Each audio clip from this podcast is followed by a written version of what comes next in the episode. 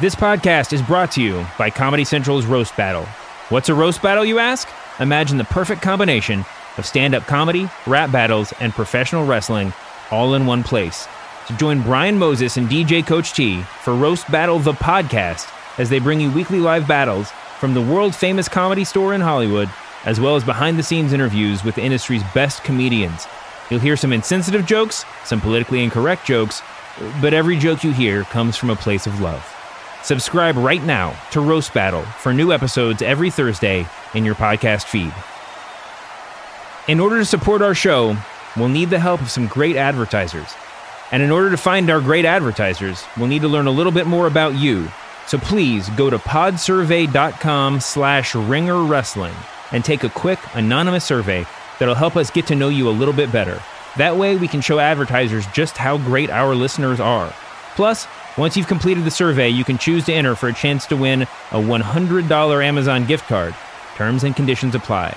Again, that's podsurvey, P-O-D-S-U-R-V-E-Y dot com slash R-I-N-G-E-R-W-R-E-S-T-L-I-N-G. Thanks for your help. Hey, Peckerheads, it's me, Peter Rosenberg, the most mage mage caster of them all. Hey, this is Bruce Pritchard. This is Roast Battle Season 1 champion Mike Lawrence. This is Skylar Aston. This is Trey Kirby. This is your girl, WWE superstar, the legit boss, Sasha Banks. Hey, this is WWE superstar Braun Strowman. My name's Kevin Owens. I'm Shinsuke Nakamura. I'm AJ Styles, the phenomenal one, if you will, and you're listening to. You know what you're listening to. You're to? listening to. You are listening to the And you're listening, to. you're listening, to. you're listening to the Masked Man The Show. Masked Man Show. Masked Man Show. The Masked Man Masked Show. Man Show. Masked Man Show.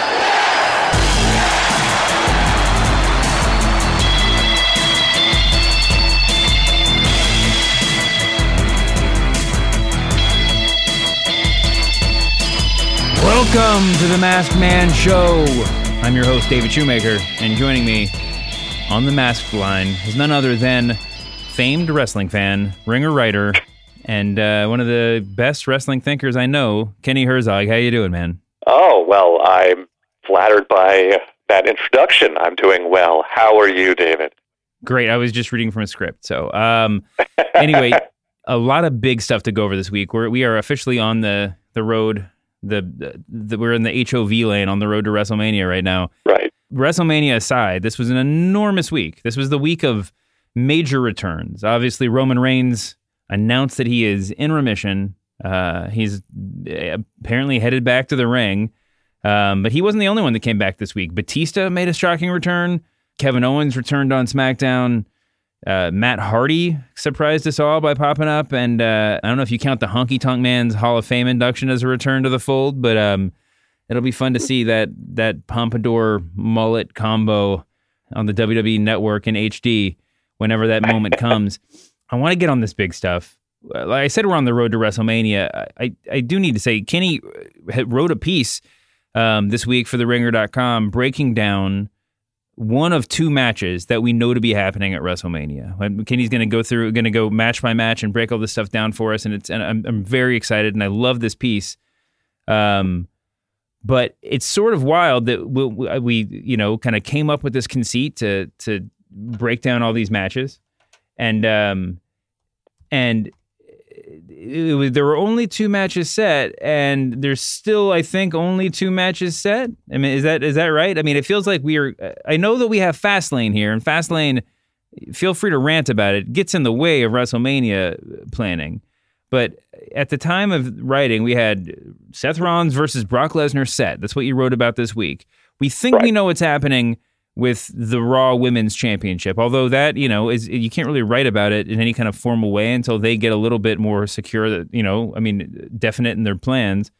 Is it weird that we're this close to WrestleMania and we don't know what's happening yet? Well, I, I would agree that I don't think you could talk about the women's match with certainty until now we see what happens next week, you know, to be continued. Uh, I don't think you can yet talk with any certainty about the at least the parameters of the Triple H Batista confrontation. Um, so this it does seem that the only match that is a certainty in terms of both it happening and the conditions of it, although there could always be some new stipulation added later, is Seth Rollins and Brock Lesnar. And I do think it feels like we should have more to write about, and maybe we don't because we sort of hurry up and wait with Fastlane. But uh, I, I also try and pace myself. You know, I was thinking about this last night and thinking, well, you know, we still have this thing's happening. What April seventh is WrestleMania, or is it April sixth? Thereabouts. It always it's like the Super Bowl, where you always used to know the Super Bowl was the end of January, and now you would take for granted that it's in the first week of February. I mean, it used to be the tail end of March, and now it's a given that it's um, you know a, a full you know few weeks into spring. So um, let's see the math. We've got that's six six weeks, right? WrestleMania yeah. roughly. Uh-huh. So that's that's in in current WWE storyline terms. I mean, that's a lot of that. That gives them a lot of room to play. It, does, it doesn't seem like a lot if we're thinking about the slow build of years past. But uh, but yeah, I, I'm I'm cautiously optimistic that we'll that we'll have some uh, clearer picture with enough time to make things interesting. Well, listen. Speaking of cautious optimism, and speaking of not knowing what's going to happen at WrestleMania, Roman Reigns is the the, we, the person we have to talk about. It's not that long ago that I was doing this podcast and glumly going through his speech acknowledging that he had had a um, a return of leukemia and would be out for the foreseeable future. Last week, right after Raw, uh, we got the word that he was going to be appearing this week, and, and then that was quickly followed by word that he'd be appearing on Good Morning America the following right. morning. And, and and you know, rumors were all over the place. Um, my you know my guess when I was I'm sure talking to you, talking to my coworkers at the Ringer, was that he would be you know, just sort of announcing that he's feeling better and that he'd be, you know, hosting WrestleMania or just something, you know, some sort of honorarium like that.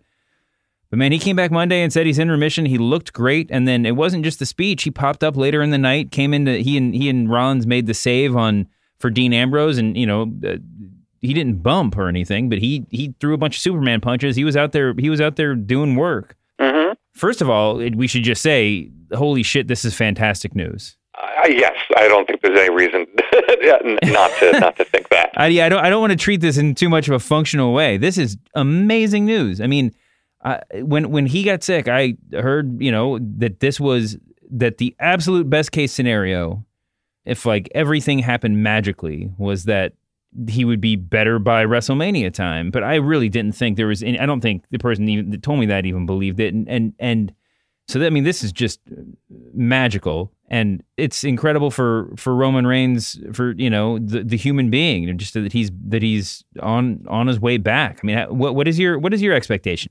Taking everything at face value, and let's not get into you know like work shoot conspiracy theories just yet. but do you what what do you what is your guess? Do you think we'll see him wrestle at WrestleMania, or are we just are we, are we can we can we just kind of get excited that he'll probably run in and punch somebody there too, and we'll all pop? I, I think that every time I think I know what's going to happen or I say out loud what's going to happen, it seems like it's already kind of poisoned the well somehow. Just thinking about it sort of um, it makes it not so. But I can't help but fantasize about you know him sabotaging Rollins in the Lesnar match. I mean, because there's, like you said, put aside conspiracies, but let's just say this is a great opportunity now um, to not have to, from a functional standpoint, have to work so hard to get people to see that this is a great guy that pe- that you should root for. But then, if if he were on board to use to use that as a chance to finally really make that full tilt into um, just being a complete dick, you know, and, and do something unthinkable, you know, at WrestleMania, something that would make, you know, Ambrose's betrayal of Rollins seem quaint. I mean, that would be, that would um, really, I think, give you uh, an indication of just how you know all in you know Roman Reigns is for whatever um, is best for business. Yeah. I, um, yeah. I want to talk a little bit about the crowd reaction because yes, the crowd was 100% behind him. Um, they were, I mean, everybody was chanting for him. He was, you know, he was relishing in it. Um, you know, Reigns has been one of those guys who you're never quite sure in the moment when he's standing in the ring how he's feeling about the reaction he's getting because he definitely would heal it up at times and and sort of you know react in what I would say is the, the the right way to the crowd getting you know getting on him. But you could you could sense whether or not it's true. You could sense that he was uneasy um, with going out there and playing the conquering hero and then getting you know booed like crazy. That's totally gone now. And as a new father, you're you're a dad, Kenny, and I mean, I I, I don't want to overdo this podcast with parenting, you know, stories or anything. Over, as a new, dude. Yeah, as a new father, the the the the the corollary that popped up in my head when I'm thinking about this crowd reaction is when your baby is just screaming and crying and you logic you logically know there's no there's no reason for the baby to be crying. I mean, obviously there's probably some core reason, but at this point the baby's crying because the baby's crying and it's just getting worse and worse and worse.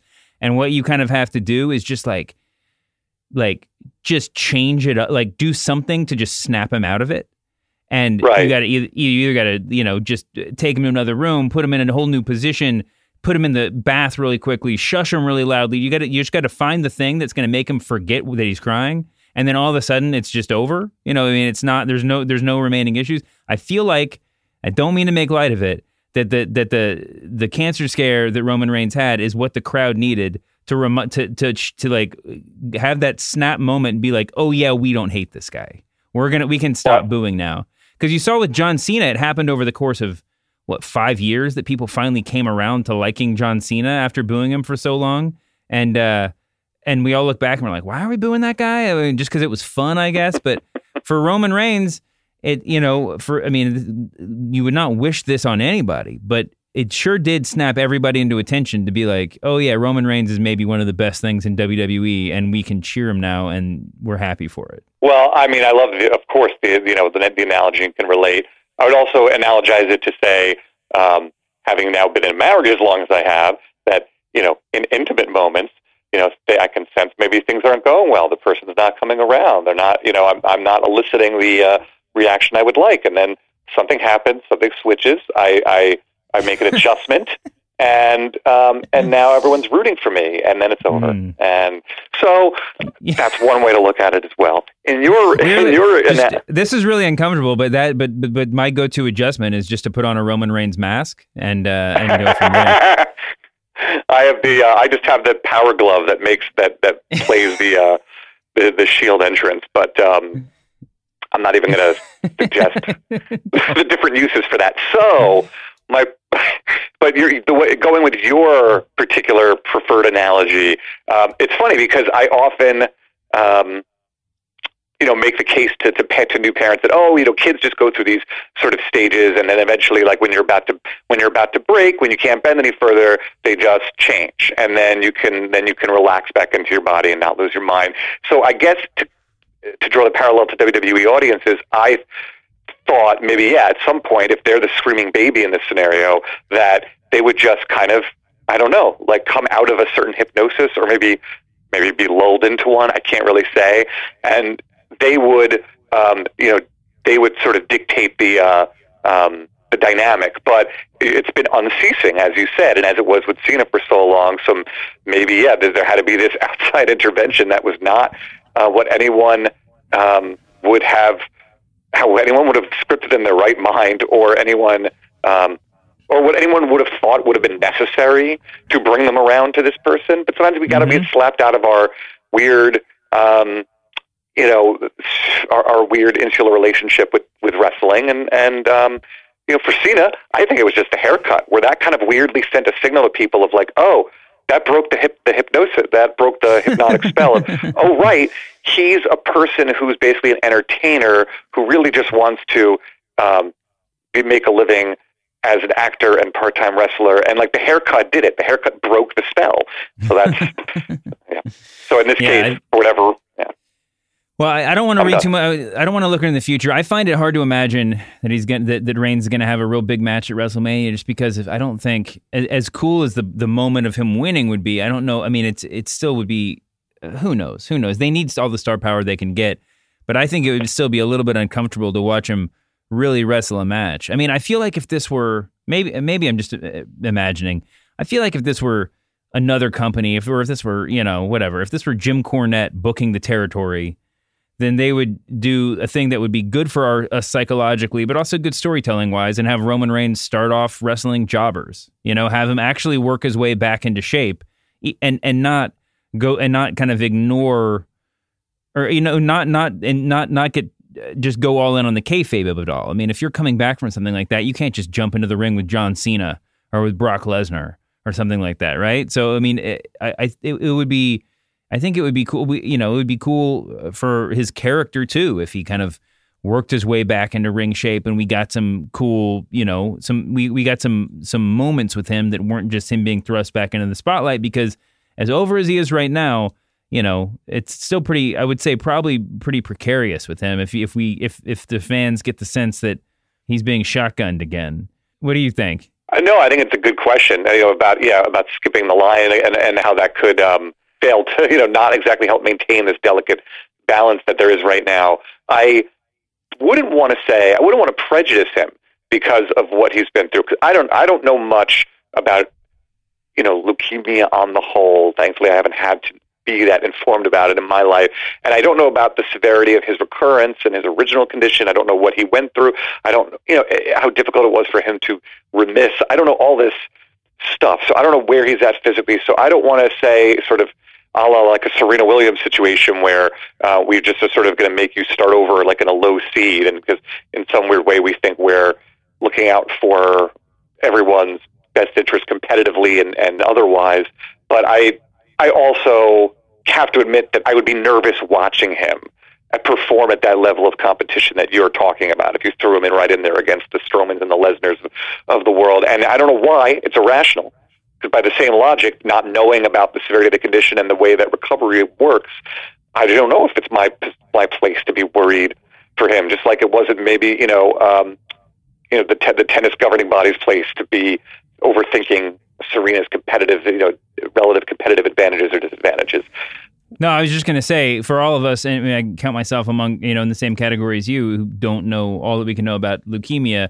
Leukemia Care which tweeted this an incredible thread about uh, understanding what we can know about uh, about Roman Reigns' condition, sort of responding to all the online chatter. The the Twitter handle is at Leukemia Care UK, and it was just one of the most like self-aware, wonderful but informative Twitter threads I've ever seen. Hmm. I, I, recommend everybody look it up. Maybe we'll retweet it or something. But it, it was com- replete with uh, gifs and everything else. Just it was it had a wonderful sense of humor. But basically, it, it said there's only so much we can know without actually like you know talking to his doctor or talking to him. But you know leukemia comes in many many different forms and it's very complicated and and uh and you know we wish him the best but you know it looks like it looks like he's uh there, we i guess we can't assume anything. And i think this was directly in response to some of the online conspiracy theorizing that uh maybe this was all a work. Now i feel like whether or not Roman Reigns' leukemia was a work. And let me just say right now, for the record, it is definitely not. This is 100% real. Um, right. But for all, I, I, feel like it's this is more of a theory of a theory. Like there, like the idea that there are people who don't believe that he was really sick is is is probably more prevalent than actual people who don't think he was really sick. Um, but you know, it is something that keeps floating around, and I think that we talked about it at the time. I mean, I think that it's it's this is pro wrestling. You know, if somebody came out and they were just like you know the sky is blue there'd be some people out there who'd be just or we'd all we're all partly conditioned to be just like well maybe it's not blue. Maybe this is a maybe they're work shooting us or you know what i mean it's it, it's it's a natural place for your mind to go. Um, but this is all this is all totally real. It's totally legit. And uh, the fact that he's back now the fact that he's in remission and like i said before it's a it's a minor miracle and it's it's just a really incredible thing. I will say from a totally crass point of view is it is this just me or are they just are they are they kind of catchphrasing remission?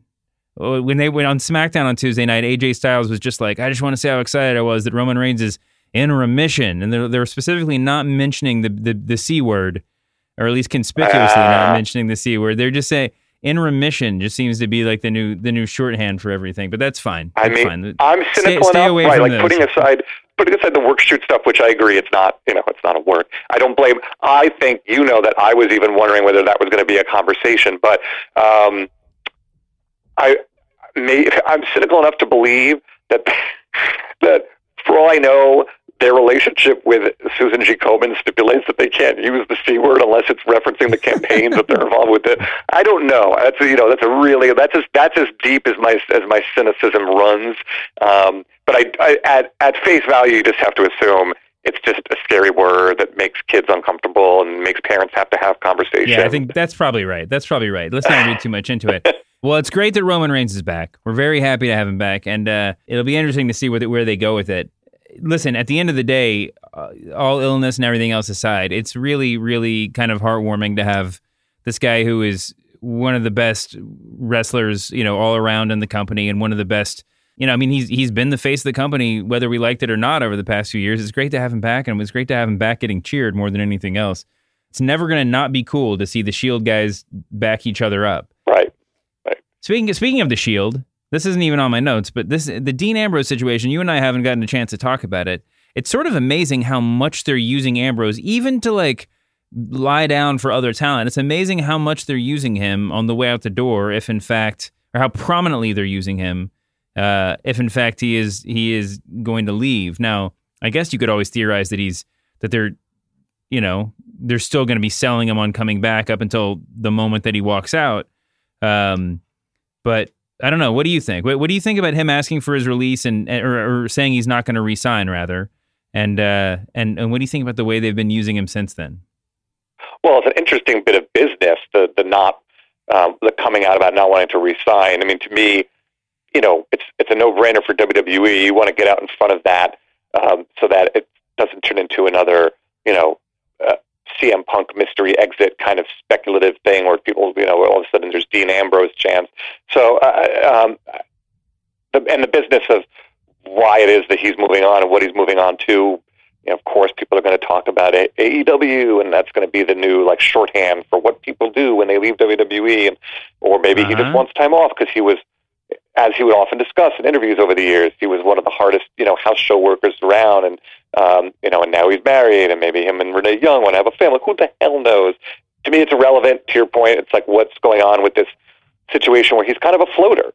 Um, to make another parenting analogy, you know, if you if you ever had kids in daycare, you know, they usually have a couple of sort of main teachers, supervisors, and then there's a bunch of people that work in the facility that are called floaters that just kind of go from room to room filling a need, but are not, you know, by no means doing trivial stuff and are, you know, wor- doing work that's at the same level of that the primary caretaker would do, but you know, they're just not assigned to a specific room.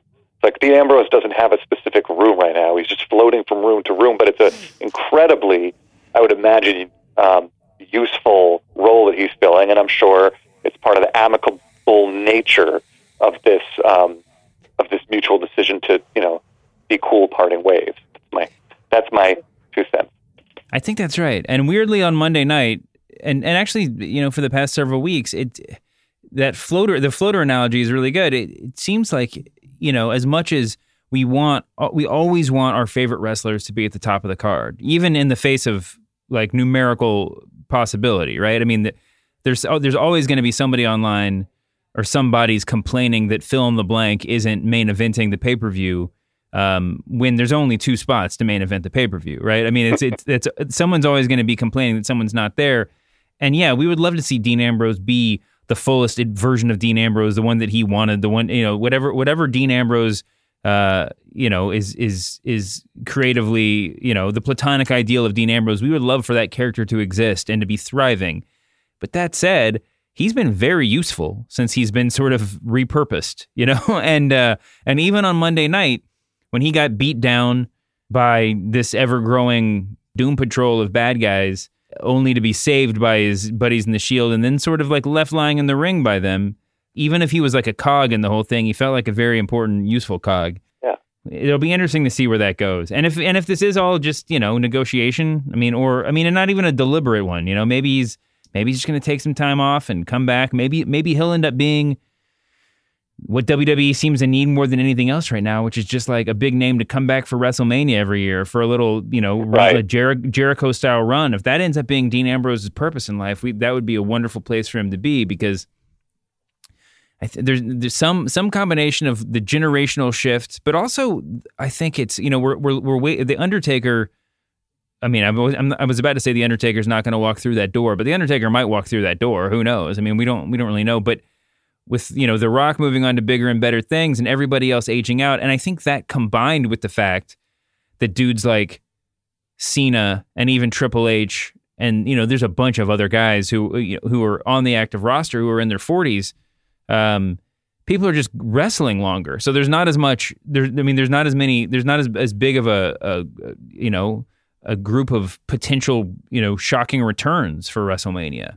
And it's an interesting idea that uh, maybe if someone's in, in a position where it feels right for them in their career after burning themselves, you know, out on the road in and out of WWE for 15 years, like Dean Ambrose, um, if if it if it suits them to have the kind of um, you know Mick Foley, Chris Jericho type kind of just you know loosely contracted, make a you know spot pop-ins and appearances relationship, but at an age where he's still really at you know at peak physical vitality and peak presentation in that way. You know that could be that could be a, you know a win-win-win for for everybody. But this is yeah, of course, all all speculative. Asterisk hashtag uh, copyright patent. So, just for the record, Mick Foley was 41. I, I, believe that to be true when he retired and then was immediately called back into action to get speared to a flaming table by Edge.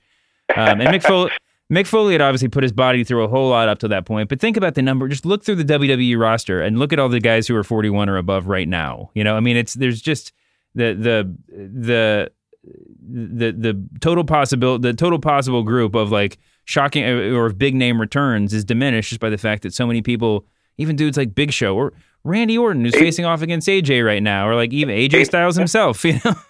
AJ's turning, I think, 41 this year, and I partly know that because him and I share a birthday. Oh, well, but I believe he's one year older than me. Um, Spoiler alert: turning turning 40. So, oh, um, that's a big one. Um, so yeah. anyway, so so we did get one wrestler of a certain vintage who made a shocking return this week. And by the way, WWE, say what you will about them, but they have surprised me in the past two weeks more than I've ever been than I than I can recall being surprised in a long time. Both with the what the fuck moment of NXT guys getting called up and just getting pushed to the moon, seemingly. right, um, right. But also this week they did a really amazing thing, and that was they they had they had been teasing this Ric Flair birthday party, and every single wrestling fan, I don't care who you are, every single wrestling fan interpreted this to be the next chapter in the Charlotte, Becky, Ronda Rousey uh, women's title storyline. Because what you like, Myself of course, of course, Charlotte Flair was going to be out there, and this would be the perfect opportunity. Ric Flair has been um, much more. I mean, it, it, more than anything else in his life, active in in being his daughter's cheerleader over the past several years. Um, and instead, they they totally tricked us and had this and, and used this moment to be the mo- the moment where Dave Batista makes his shocking return from Hollywood to attack Ric Flair and get Triple H's attention. Now, the last time we saw Batista in the ring, I believe he and Triple H had an awkward stare down, a brief but awkward stare down that sort of teased the the this the potential for this sort of thing. And his name had been floated around, but I but I you know I had not heard with any kind of like concrete assurance that that they really thought he was coming back. And so this was such a nice surprise. I was totally blown away by it. I can't imagine being more excited for Dave Batista coming back to WWE. What are you thinking? and, I, and I love that he was still kind of trolling everyone by having yet another sort of tasteless tweak to his look. You know, having a, just after recovering from the Batista and the blue blue and the blue trunks, that blue nostril uh, hoop that he had going. Just you know, just giving the fans like something already to kind of attach themselves to, to kind of give them shit about, which I thought was Yes. as if we don't didn't already have enough, you know, 15 years ago with his with his stupid uh, belly button tattoo. No offense, by stupid belly button tattoo. I mean, what a wonderful tribute to whatever um, philosophical uh, stuff you subscribe to, Mr. Batista. and whatever fountain of youth he subscribes to as well, because this we're talking about ages. That guy's just turned 50 years old. Um, and he looks as good or better than um, the vast majority of professional wrestlers we've seen in our lifetimes. Uh, I don't know. I thought his return was handled so well. You know, there we just got done with um, the Oscars this weekend. I don't know if you watched them. I don't know if anyone was aware that the Oscars exist, but if you go to the, the ringer.com, you can find a whole lot of great Oscars content. Um, yeah, but- I, I, but- I, I skimmed. one of Not my content, favorite the show. one of, one of my favorite little stories coming out of the Oscars was that Bradley Cooper, uh, who the famous actor who directed himself and Lady Gaga in A Star Is Born, also actively directed their performance. Like he he he showed up and like and literally directed the cameramen, camera women, whatever, how to shoot the how to shoot the the performance and the whole thing. Like he he took ownership of that. I don't know this to be true.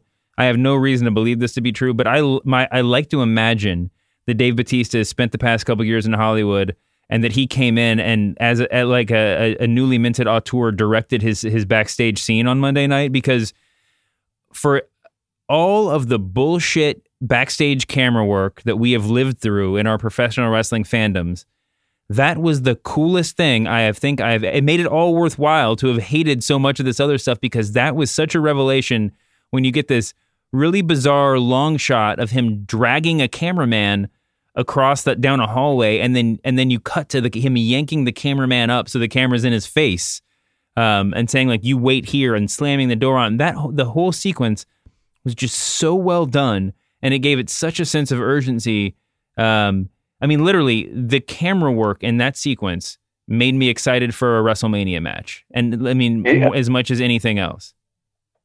Yeah, I, am glad you brought it up because I was going to comment too on that. Um, that that long shot, as you called it, it reminded me of. Uh, I, I was I'm having trouble thinking of examples for some reason off the top of my head, but there have been so many um, low sort of um, low key creeper horror movies over the last few years where you just sort of finally see some there's some you know some monster comes in the frame and snatches someone away you know sort of perspective of someone else looking in night vision um in what was otherwise kind of just like a fairly low key drama.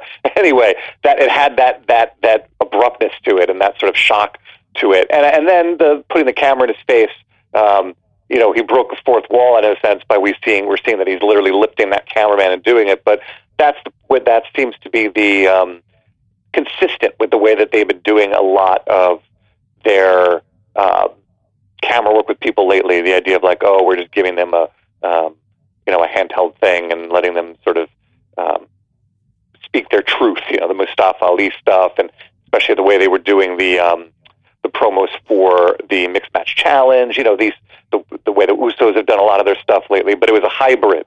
Right, of something much more stylized. That you, like you said, it'd almost be fun to kind of um, imagine that that Batista, you know, had had um, offered his his input and co-directed it. So it's a it's fun to think about that possibility, and I agree. I think it's it's um, it it bodes well for the idea that they're going to um, make this a uh, an intense rivalry between the two of them.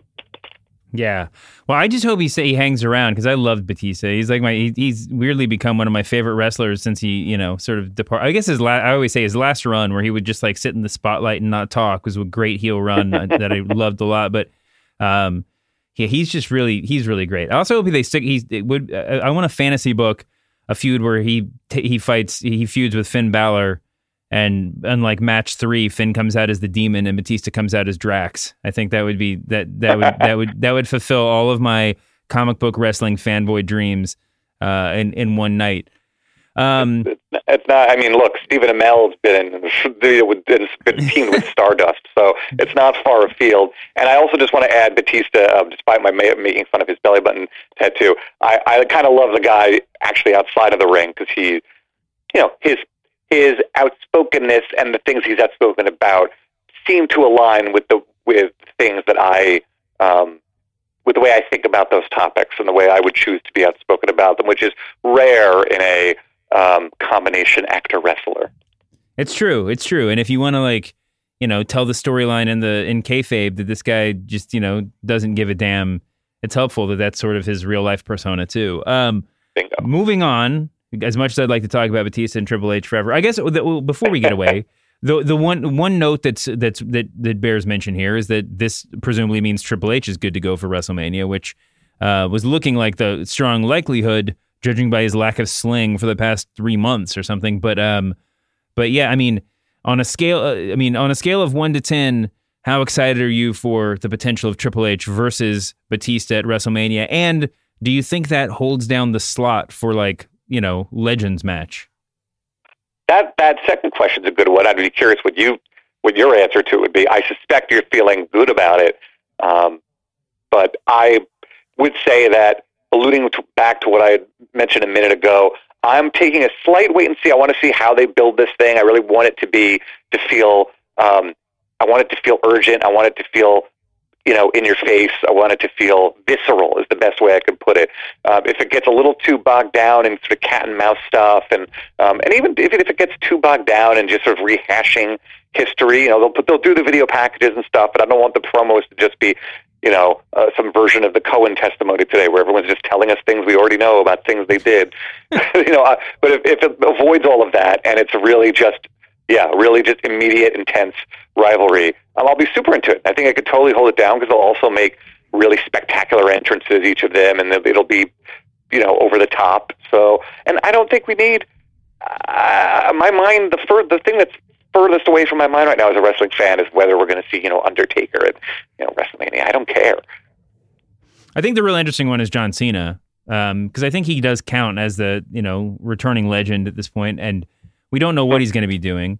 Um, I you know there's a lot of uh, uh, there've been you know a couple of different rumors out there about what's going to happen to him, but I but I you know I, I I think that at this point you have your Brock Lesnar Seth Rollins match, and you have your Raw Women's Championship match, and and you know it feels like at least I don't know if, what WWE thinks. To me, those feel like those sort of feel like enough.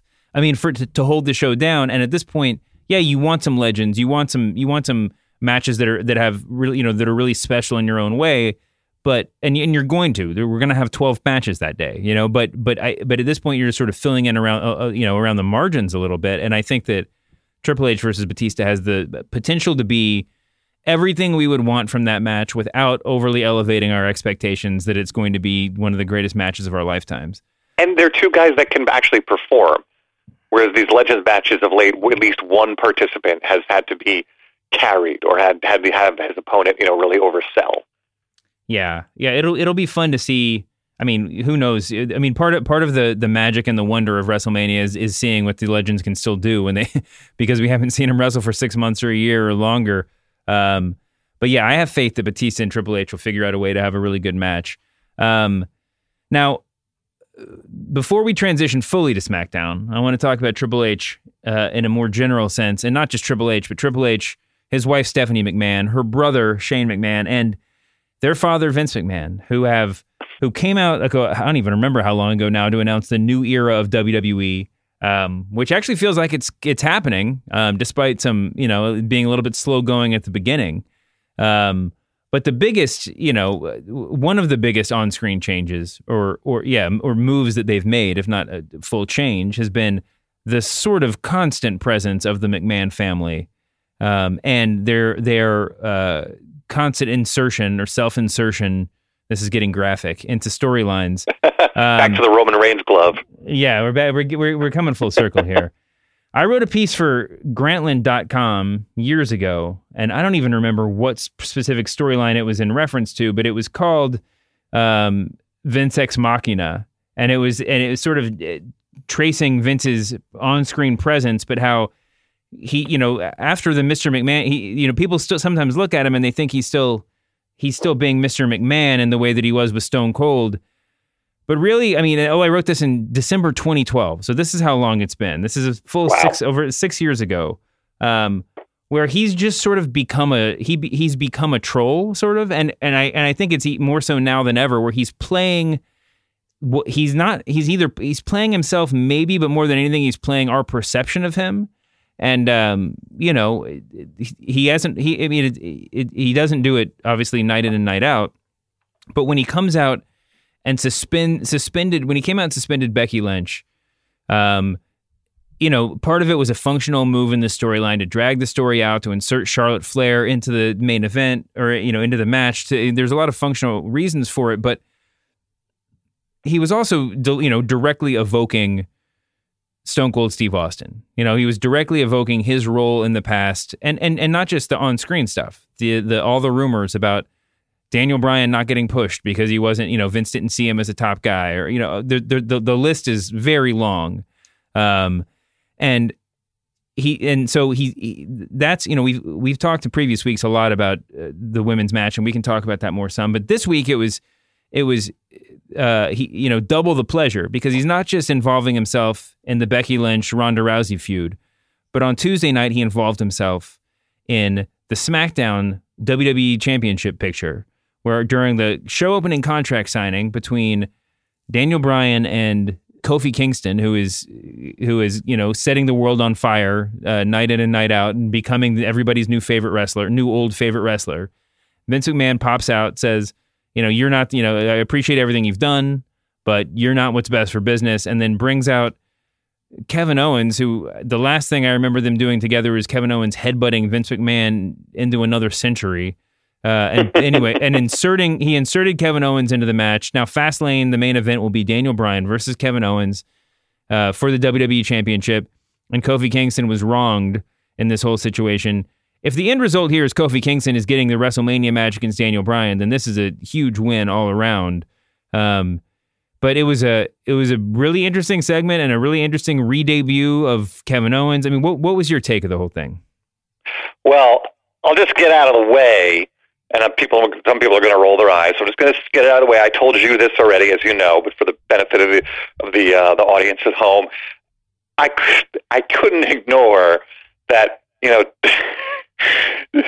to have the biggest, you know, have the opening segment of the final episode of SmackDown for this year's uh, Black History Month conclude with taking this opportunity away from um, the, mo- the company's most deserved uh, black performer and handing it to a white performer who had just come back from being out and injured for months was, if nothing else, uh, it was potentially provocative, or maybe it was just not even something that that that occurred to anyone. But optically, it struck me as a bit strange, especially if they're not acknowledging it as like as as um, some some incendiary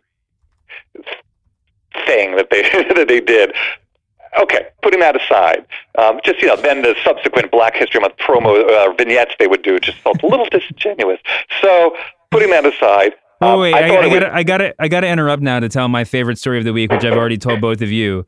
But there was a great. If you go back, pop on Hulu or YouTube or whatever, and see and watch when Ricochet and Aleister Black are coming out on SmackDown.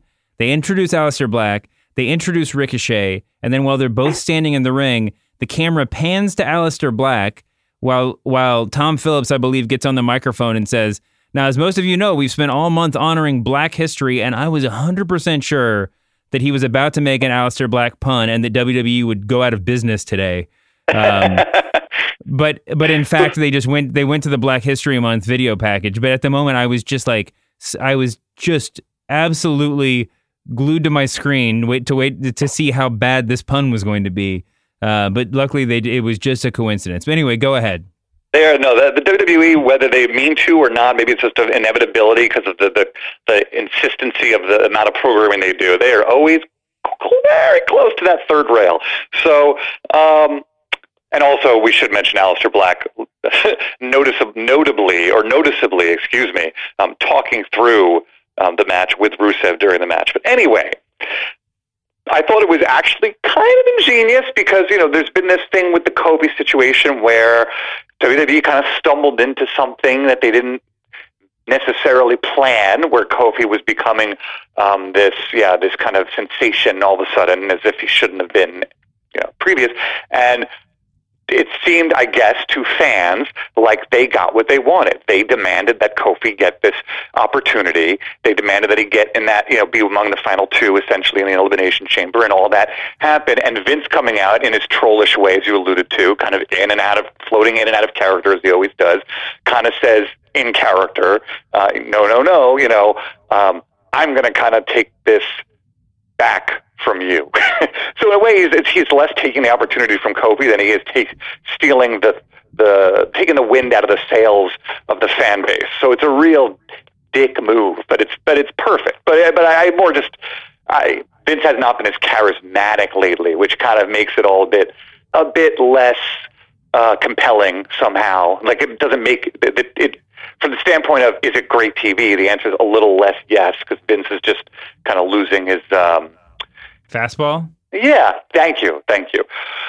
So that would that was my real reaction to it. I hope um, you're right that this turns into you know really they're they're they're really setting Kofi up for something big here, and they're not making him kind of a lame duck fast lane opponent, just like they made, in my opinion, Braun Strowman a lame duck uh, opponent for Brock Lesnar, uh, circa the event in Saudi Arabia that had the name of which I already forget.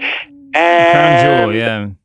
crown jewel. So that's where I was going with, with that. I could, I'll just to put a fine point on it. To me, Kofi Kingston. This is such an obvious thing to say, but to me, Kofi Kingston, like Roman Reigns, is one of those people where I, I don't understand how you really can't get behind them when they've done nothing with with their position in WWE for as long as they've been in there, but put put good out there as, as individuals and on behalf of of uh, of WWE. So you know, hopefully, hopefully everyone wins, like you said. Yeah, I mean, uh, I'll, I'll tell you what. When Vince came out, I was watching SmackDown with the family on uh, last night, and I got to tell you, everybody in the room when Vince came out and and said he was going to replace Kofi Kingston, everybody in the room separately, independently came to the. Well, I can't speak for the baby, but everybody else in the room independently came to the. Uh, came, came to the decision that Vince was going to put Big E Langston, or sorry, Big E into that into the spot. And he was oh, going to that would have been interesting. Try try to jumpstart a little, you know, interesting feud within the New Day. Maybe that'll be something they do down the line. But you know, it, part of me is really glad they didn't. That they're just letting them stay together and and and act as a unit. Um, you know, the Kevin Owens thing I think is going to be interesting to watch play out, just because uh, I don't know if there will if there will ever be any sort of like connective tissue between those bizarro promo, you know, return videos he's been doing of late and his character now. Um, I heard some rumor that they were that they were planning on Owens versus Daniel Bryan at WrestleMania, and I don't, and I assume that's not at least not straightforwardly still the plan. Maybe we're looking towards a triple threat or something like that, but I don't know. The New Day's reaction to being pulled out, I thought was was really interesting. Kofi looked legitimately sad. His performance in the main event, I thought was you know good and interesting, and and and him and, and Owens, you know, working as a team, I thought was, you know, had its had its. Uh, I mean, it was it definitely definitely was some compelling storytelling. Um, so you know, I guess I'll see where we go. Daniel Bryan was um, remarkably uh, secondary or tertiary um, to the entire proceedings at the you know to open the show, um, and I think I, I, think that's weirdly a, a, a, means of complimenting Daniel Bryan. Um, his like his his prestige or his charisma is such that he can just sit silently in a chair with his hair pulled back in a ponytail and and sort of make make something seem important. Um, but yeah, I mean, it, it, will it'll definitely be intriguing to see where we go. Now we talked about we talked about the lack of WrestleMania matches. As we speak, um, we only have a couple. We have let's see, four official matches for Fastlane, which is in two just under two weeks. Um, Daniel Bryan versus Kevin Owens. The uh, the women's tag team match: Bayley and Sasha Banks versus Nia Jackson, Tamina. Asuka versus Mandy Rose. That's an interesting one just to see if they're going to stretch that out towards WrestleMania, and um, and or and what what they what else they would do with Asuka if they don't go that route. Um, and then the Usos against uh, Miz and and Shane. Um, you know, clearly this title match is is the big storyline, and I find it hard to imagine that the New Day won't be involved somehow. Um, you know, we've talked about it before on this show a lot, but the but the sort of you know, whenever Vince McMahon comes out, whenever Vince or Triple H or anybody or Stephanie, whenever anybody says somebody's not best for business in whatever words they use to say it, uh, that's the most transparent lie in, in all of professional wrestling because their presence and their the the fact that they're cutting a promo on somebody to begin with is all you need to know about their significance. But the New Day um, and Kofi Kingston in particular, above all else, is just so transparently uh, not true because the New Day are you know the, the biggest merch merch movers in the company. Um, the, I, in more ways than one, they have them actually pushing it during the show. yeah, exactly. And they and, and to have them and and to find a way to get the New Day in any form into a main event match at WrestleMania has to be considered a win. So that's where I'm assuming that we're going to go one way or the other. I guess in you know as you continue to write your your columns of breaking down each match, it's sort of amazing though that we have how many names that we have to go through that are not yet accounted for. John Cena, we mentioned um, Drew McIntyre. We don't know what they're doing with Finn Balor. We don't know what they're doing with Braun Strowman. You know, there's there's all of these names, um, and and that's and that's setting aside the other thing I wanted to talk to you about, which is the you know the the the new blood that's popped up from NXT. I I mean I got to tell you that tag team match last night. I didn't. I I wasn't paying attention to who was was talking to who during the match, but Ricochet and Aleister Black versus Nakamura and Rusev was like I could have wa- I could have watched six hours of that match. I mean, that was just so much fun to see those guys play off each other. And um, you know, as cool as it was to see DIY beat the revival and just go against the revival on Raw, as cool as some of these, you know, these these sort of surprise debuts have been, um, I really God, that that's the one that made me feel like some for some weird real hope for for where all this is going. I don't know what, what what's what's your take on the on the NXT well takeover, no pun intended, been so far? Well, I, I part of me is trying to figure out exactly what they're doing, hey, what they're laying the groundwork for. It's un, it's it's it's still.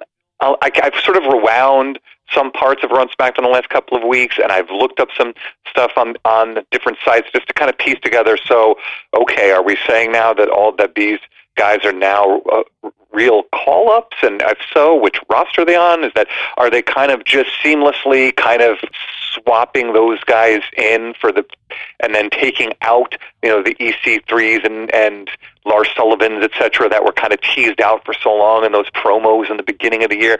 Which uh, the Lars Sullivan story is more complicated, but isn't it strange that um, you know this weird it's not even a bait and switch because it feels like we got the better end of the deal here ultimately. But we saw those weeks and weeks of promos about Nikki Cross and Lars Sullivan and EC3 and Lacey Evans and I forget who else. And those guys uh, are already uh, an afterthought, basically, for one reason or Yeah. another. And now it's all about the Ricochet, Aleister Black, and Gargano and, and Ciampa, you know, revolution. And maybe that's how it should have been all along. Uh, I don't know. I don't know. It seems like they just um, they just really. Um, uh, I don't know how to. Exp- I don't know. Well, I, and- part of me is it's, it's it's not just them. It's not just them, but there's this this broader NXT sort of movement going on right now, where we're finally getting a proper use out of the revival. We're probably get we're finally getting proper use out of uh, Andrade Cien Almas, or I guess uh, whatever we're calling him now, Andrade. Andrade. Um, and and you see that you know it, it does feel like there's a sort of generational shift happening right now, and that's you know to say nothing. And you touch on this in your piece this week about um, about uh, Seth Rollins sort of being the the spiritual godfather of this whole thing, and him finally getting his his big baby face run on top. Um, you know, it's it's going to be it's it's it's going to be really intriguing to see where they go. You're right. I do feel a little bit bad for the people that came. They got you know that last uh, abrupt call up. Um, you know, Lars Sullivan. It seems like a really sad situation. We'll see how that plays out. I hope that you know. I mean, we're we're kind of on the road now. If he if he does come up to just, I mean, it, it's starting to feel, or it, even before, you know, the rumors started flying, it started to feel like a Brodus Clay situation almost, where it was like they just run that promo package so many times that the only thing that was going to ha- that, that seemed to make sense was for him to come out to funk music. But, um, but the but you know, uh, we'll see what happens. We'll see what happens with him. There's a lot of rumors now that Lacey Evans is a is a huge favorite of the of the you know powers that be in WWE with some with a combination or weird or uh, you know some might say awkward juxtaposition of her on-screen character and her real life backstory. You know, being ex-military and everything else. They think there's a lot to push. You know, a lot to like about her. Um, yeah. eh, but but yeah, I mean EC3 did seem to get lost in the shuffle.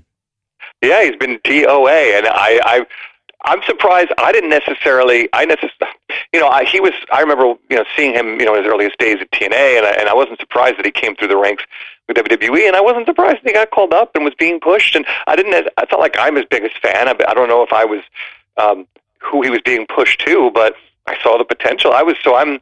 I'm surprised he's. Um, a main eventer now in the lesser sense on the on the uh, you know being featured more on the program main event um, and I guess I'll just roll with it if this means okay Ricochet et al are just here to stay and then they're going to sign a contract quote unquote you know in kayfabe terms with one of the brands soon and and these um, you know this de facto tag team of Ricochet and Aleister Black is just a preamble to a, to something between the two of them, and if not, if not now down the road, I'm good with all that. I just have to say unequivocally, um, no disrespect to any of the other ladies and gentlemen that we've been talking about. I mean, I think I've told you before, Ricochet to me for years now has been the guy. He's been the most, to me, the most exciting um, guy to watch and think about the, the potential of um, for quite a long time pre and and and uh, pre WWE during NXT and now in WWE. Even though he's a little bit more aw shucks than you would expect, but he's got charisma, he's got swagger. It's going to come out in time, and I mean, barring you know calamity, uh, you know, major injury, etc. Knock on wood. I just think he's nothing short of the future of pro wrestling. I just think he's that. I think he's that evolved.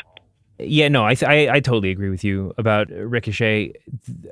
Everybody, all, all four of the dudes who've been called up, you know, in the in the recent, I mean, the past couple weeks have been uh, sort of revelatory in their own way. Um, I think that I mean, I mean this in the nicest possible way, but Gargano and Ciampa just just you know being able to hang against the bar, who are twice their size, uh, I thought spoke. I mean, was was huge for me, and I think both those guys are so gifted. I mean, you know, I, it's I, I said long, long ago that if Johnny Gargano were six inches taller, he would already be, you know, he'd be Roman Reigns right now. You know, I mean, he would he he'd be the number one guy in, in any company. Um, so it's good to see him. It's good to see him out there really showing his stuff. Um, I think you know, Aleister. I'm the biggest Aleister Black mark in the world. I've actually I thought he's I thought think he's been uh, firing on all cylinders since he's been on the main roster to a point where like I'm I'm surprised in every match at something that he pulls off. Mm-hmm. Um, yeah. and, and and he and and it's and you can't look at him and not see exactly what he's exactly what the best case scenario is for him in WWE. You know, I mean, it's it's just right there. But all of that said, I mean, Ricochet, Ricochet is immediately the most comfortable out there. The most the, you see. I mean, there's not there's not a moment's hesitation. There's not even like if he had been called up, there wouldn't have even been like a what's this guy doing here? Like it's not you. You immediately forget that he was even in NXT or ever did anything else. He he's so perfect, and yeah, I mean, just a generational like like shifting talent. I think that the my my only qualm about Ricochet is is whether he's going to make the other aerial guys look worthless. You know, I mean, it's it's he he's just so it's everything is so effortless. Everything is so amazing, and um, you know, watching. I mean, and frankly, Aleister Black, uh, who doing his doing his his level best to keep up with Ricochet. Um, since they've been called up, has been and, and also you know the halftime show and everything else has spoke has shown me a lot about Aleister Black. I mean, in, in a very positive way but yeah, I mean, Ricochet just, I agree. I think that he's so ready. I mean, he's going to, and WWE has a huge star in him. And you know that they know they have a huge star in him because they have him wrestling in a Ricochet t shirt. They know that they're right. going to sell these things. They're going to sell these things by the truckload. Um, every time he pops out there, he's just, he's just, uh, it's amazing. I was watching with my 10 year old when he came out and I was just like, you know, I don't, I try not to like skew his opinion too much, but I was like, hey, pay attention because this is your new favorite wrestler. And he was like, right, yeah, right yeah, he was like, yeah, right. And then like, and he was sort of like, you know, sarcastic about it for about 30 seconds. And then it was just the sort of rapture that I haven't seen since like his, the first time he laid eyes on John Cena. You know, I mean, it was just, this is, this is the guy. You mean he didn't have that response to Lacey Evans? or I'll give him uh, four years. So I, I know I had the same thing. Same thing with my six-year-old. Uh, you know, with Ricochet, it was his love at first sight, and everything where everything works. That you know, the entrance music, the whole thing. I mean, and he could, he's, you know, once they give him an opportunity to really um, be introduced on a grand stage and have really put some money behind an entrance of his and, and, and put some, some theater behind it, it's going to seem like he's, it's going to be like he's a made man, uh, anointed at, at that point. And I, God, I feel like I'm jinxing him, like he's going to, you know, tear an MCL tomorrow, but um, I'm excited. It excites me from the second I, I laid eyes on that guy. Um, which I'm guessing must have been in some, you know, not pretending I knew him from the moment he started wrestling. Must have been in some New Japan match years ago or something. I just thought, oh, I'm, I like, I want to tune in every week for that guy, and that guy's, I want to see when that guy eventually, you know, moves on to to bigger things. So yeah, he rules. I've told this story before, but I have one good Ricochet story, and it it's it's to me like my favorite encounter with a pro wrestler story for a lot of reasons, but I went to a taping of Lucha Underground um, when I was in LA, um, and and he was it was second season two, I think. I mean, it was it was pretty early on, and I went and I, I sat, you know, I went to the whole show and it was a, a lot of fun watching it. I mean, it's a it was, it's a super cool venue, and, and the way they do it is is is really really cool. Um, but he he Prince Puma, which is Ricochet's character, wasn't on the show, and I that was a little bit little bit disappointing to me because I, I wanted to see him work, but whatever. I had a good time overall, and then afterwards I was talking to some people who worked there and, and just sort of getting a tour. I think I got a tour of the whole stage, the whole setup, the backstage area, and everything. And and if you've seen the show, it's really cool because all of like the backstage, uh, you know, sets they use are actually just like the backstage behind the ring. I mean, it's it's all like it's it's an actual setup. Um, so I was, uh, I was getting the tour and I was walking out, and as I was as I was leaving, I just looked down and right in the front row of a now empty arena was Ricochet just sitting there and just staring at the ring. And I just wa- I just walked over and I said hi, and I was like, "Wait, did I miss something? Are you booked to work?" And he was like, "No, man, I just love wrestling." Oh man, that's the best. And I was just like, "What? You're just here because you what you be, you don't have to be here, and you're just here?" And he's like, "Yeah, man, this is this is everything." And I was just like, Imagine going. Imagine just right. showing up at your job on a on a sick day, you know. But uh, "Yeah, it's like didn't, does- didn't, yeah. don't don't you have comp time today?" And you're like, "Man, I do, but I just love the internet. I just I just love the production of online content." Oh man, um, I, and I and I also just as a quick postscript to that, um, I, I should say just you know I, uh, from my experience trying to um, get to know him better since he's become a part of WWE um, and working trying to work with the WWE machine a little bit on that over the last couple of years. I'll say to their credit. You know, they very clearly tried to kind of protect him a little bit and not get him overexposed and overwhelmed. And I think they've handled him not with kid gloves, but I think they've handled him appropriately. And um, I think he's the he is the Triple H ideal of how you know you want to see a guy get recruited and develop and assimilate into the main roster. Yeah, man, it's gonna be really cool to see where to see what they do with them. All right, um, I think I mean we've hit most of the high points of uh of this week, and and listen, it's been crazy. Oh, one thing about Fastlane that I forgot to mention, and this this is uh, this touches on something we talked about before.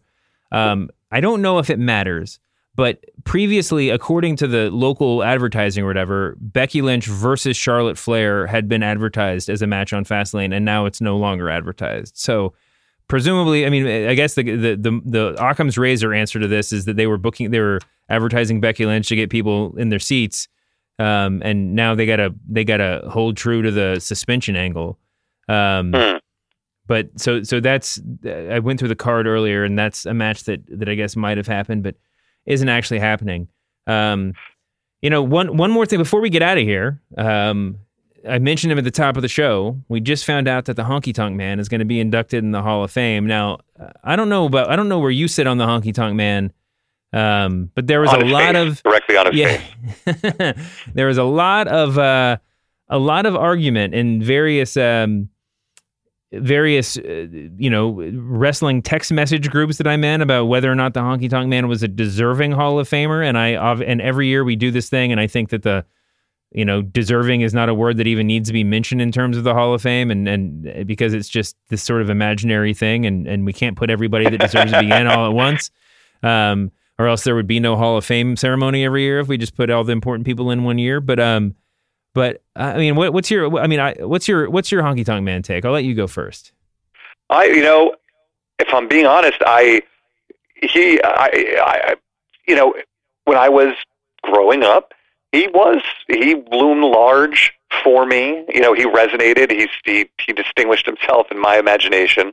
Um, and when you were a kid, it was pretty mesmerizing that you got to follow someone in, you know, in, in in pursuit of breaking a record for the longest reign of any championship, and it, that really, I think, is what sets them apart and makes them, if you will, Hall of Fame worthy. Is he has the mystique of having been for so long the longest running intercontinental champion, and and it's sort of a um, for you know I mentioned to you pre-record you know recording this podcast that I felt like it you know for better or worse it the package they did in him sort of underscored you know kind of how action how really truly uh, indebted the Elias persona is to Honky Tonk Man. Maybe, that was Mhm. intentional. Maybe they just um, it's a way of showing how indelible um, their best characters are, and the Honky Tonk Man was one of those at a time, and he's intrinsically linked, uh, inextric- inextricably linked, you know, with Jimmy Hart and what Jimmy Hart did um, in creating total packages in the presentation of performers for whom he created the entrance music and managed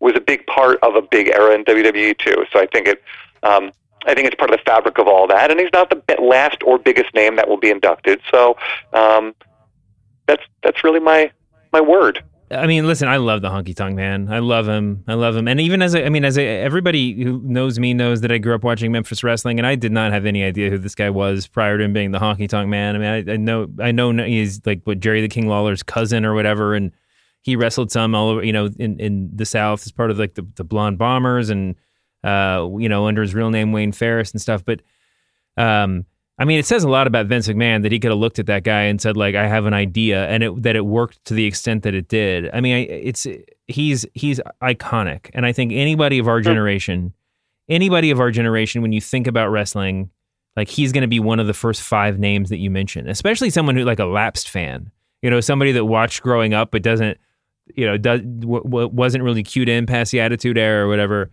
I mean, the Honky Tonk Man was just so indelible, and. uh yeah, I mean, listen, he didn't have some like great career. I mean, you know, time, he didn't have an era spanning career. He didn't have much of a career outside of WWE. You know, I'll make the case that he probably that if you want to take in total body of work, he did he did contribute an incredible amount to the work. I mean, to the the shoot video genre, and that's not nothing in today's wrestling world. But he but he's um, it's gonna be it's you know he's just one of those guys that like I, I'm just happy. I'm happy to have him around, and I guarantee Elias will be involved somehow with him and. Uh, or, Yeah. or they'll figure they'll figure out a way to get And Jeff Jarrett. yeah, exactly. To get Jeff Jarrett and the roadie involved, we might just have a we might just have you know a, a concerto of, of guitar shots at WrestleMania weekend somewhere, and and I mean Maybe of, uh, all, guitar uh, shots. Yeah, They'll all um, get simultaneous gong shot on the on the heads of the headbangers. Who knows? that would be fantastic. I hope they go into. They deserve it more than anybody else. Uh, but anyway, con- congrats to the Honky Tonk Man. Um, Yes, honky man. Is there anything anything else you wanted to touch on before we get out of here? I mean, I'm sure there's aspects of the things we've already talked about that I would have um, bored people with more opinions on. I don't think there's anything else that requires urgent attention. Apologies to uh, Ronda Rousey and other talent that maybe we didn't get around to, to, to deconstructing this week. Oh yeah, Ronda Rousey gave up her belt. I forgot we told we didn't even touch on that. I don't know that it matters that much in the long run, but it's interesting to see where that angle goes. It seems that she's relinquished the title because and again, for all the people wondering why Charlotte Flair is involved in this feud, this is it. I mean, it, for I don't know, you don't have to agree with the storytelling, but the answer is so that Ronda Rousey can be, can still work babyface, can still put over Becky Lynch as the appropriate Right. opponent uh, with without having to. I mean, without really just confusing everything. And and and I gotta say, I kind I kind of like where this is going. It's going to be a fucking incredible match. Yeah.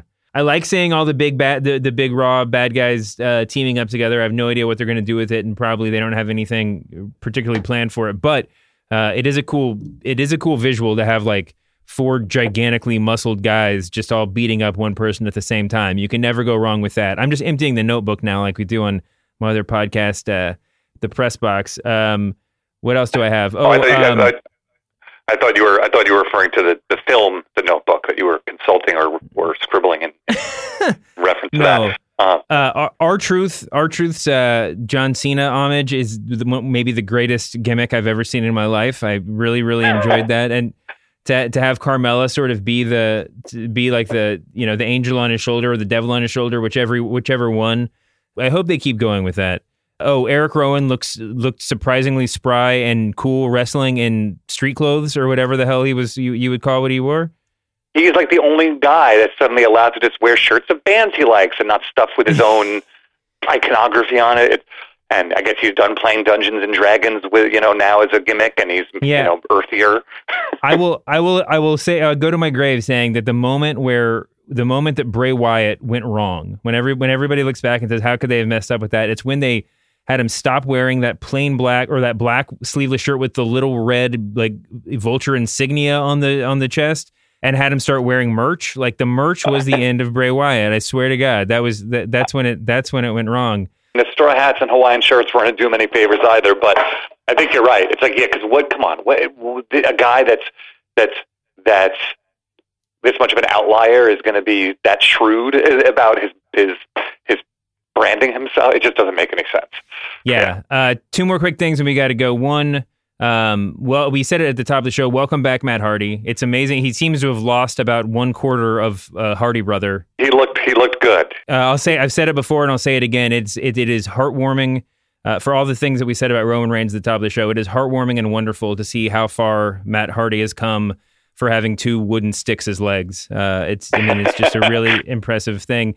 Um, and my last note, my highlight of the entire week was the backstage promo that AJ Styles cut, where he said, you know, this is the house that AJ Styles built, and and Randy Orton intervened to to ask him what he was saying, and apparently, um, and apparently admit once and for all that Randy Orton never watches professional wrestling on television um, because he's n- never heard the most famous, the top guy on SmackDown's catchphrase before. So, um, Randy, go back to your tour bus and and and, and recline because you're you're doing great work, man. Uh, that is um, that is a um, um, that is a very specific highlight of the week. I, I I mean, mine would probably be something a little more generic, uh, but I can't I can't think of what it is. But yes, congrats to Mr. Reigns on his row mission, and uh, you know, fucking mania, here we come. Uh, wait, pl- do you have do you have some plugs for us? Everybody read everybody read Kenny's stuff on the ringer.com. You- you Plug plug your Twitter handle and anything else you got going on this week. Follow me on Twitter because I need you at Kenny Herzog, and um, you know I'm working on stuff, eh, you know, wrestling and non-wrestling related. But I, I, I'll, you know, if you follow me, then it will come. Done some fantastic writing for the Ringer and other websites, um, which you. you. can mention if you want this this week and, and all along. Um, I wanted I wanted to get you on closer to WrestleMania where we could actually go through your match by match breakdowns and maybe and we'll do that for sure. Uh, but thanks for coming on this week. It's been a lot of fun. Apologies as always to Dean Ambrose, um, and we'll see you back here next week, humanoids. We are desperately out of time. The tape machines are rolling. We'll see you next week on the Masked Man Show.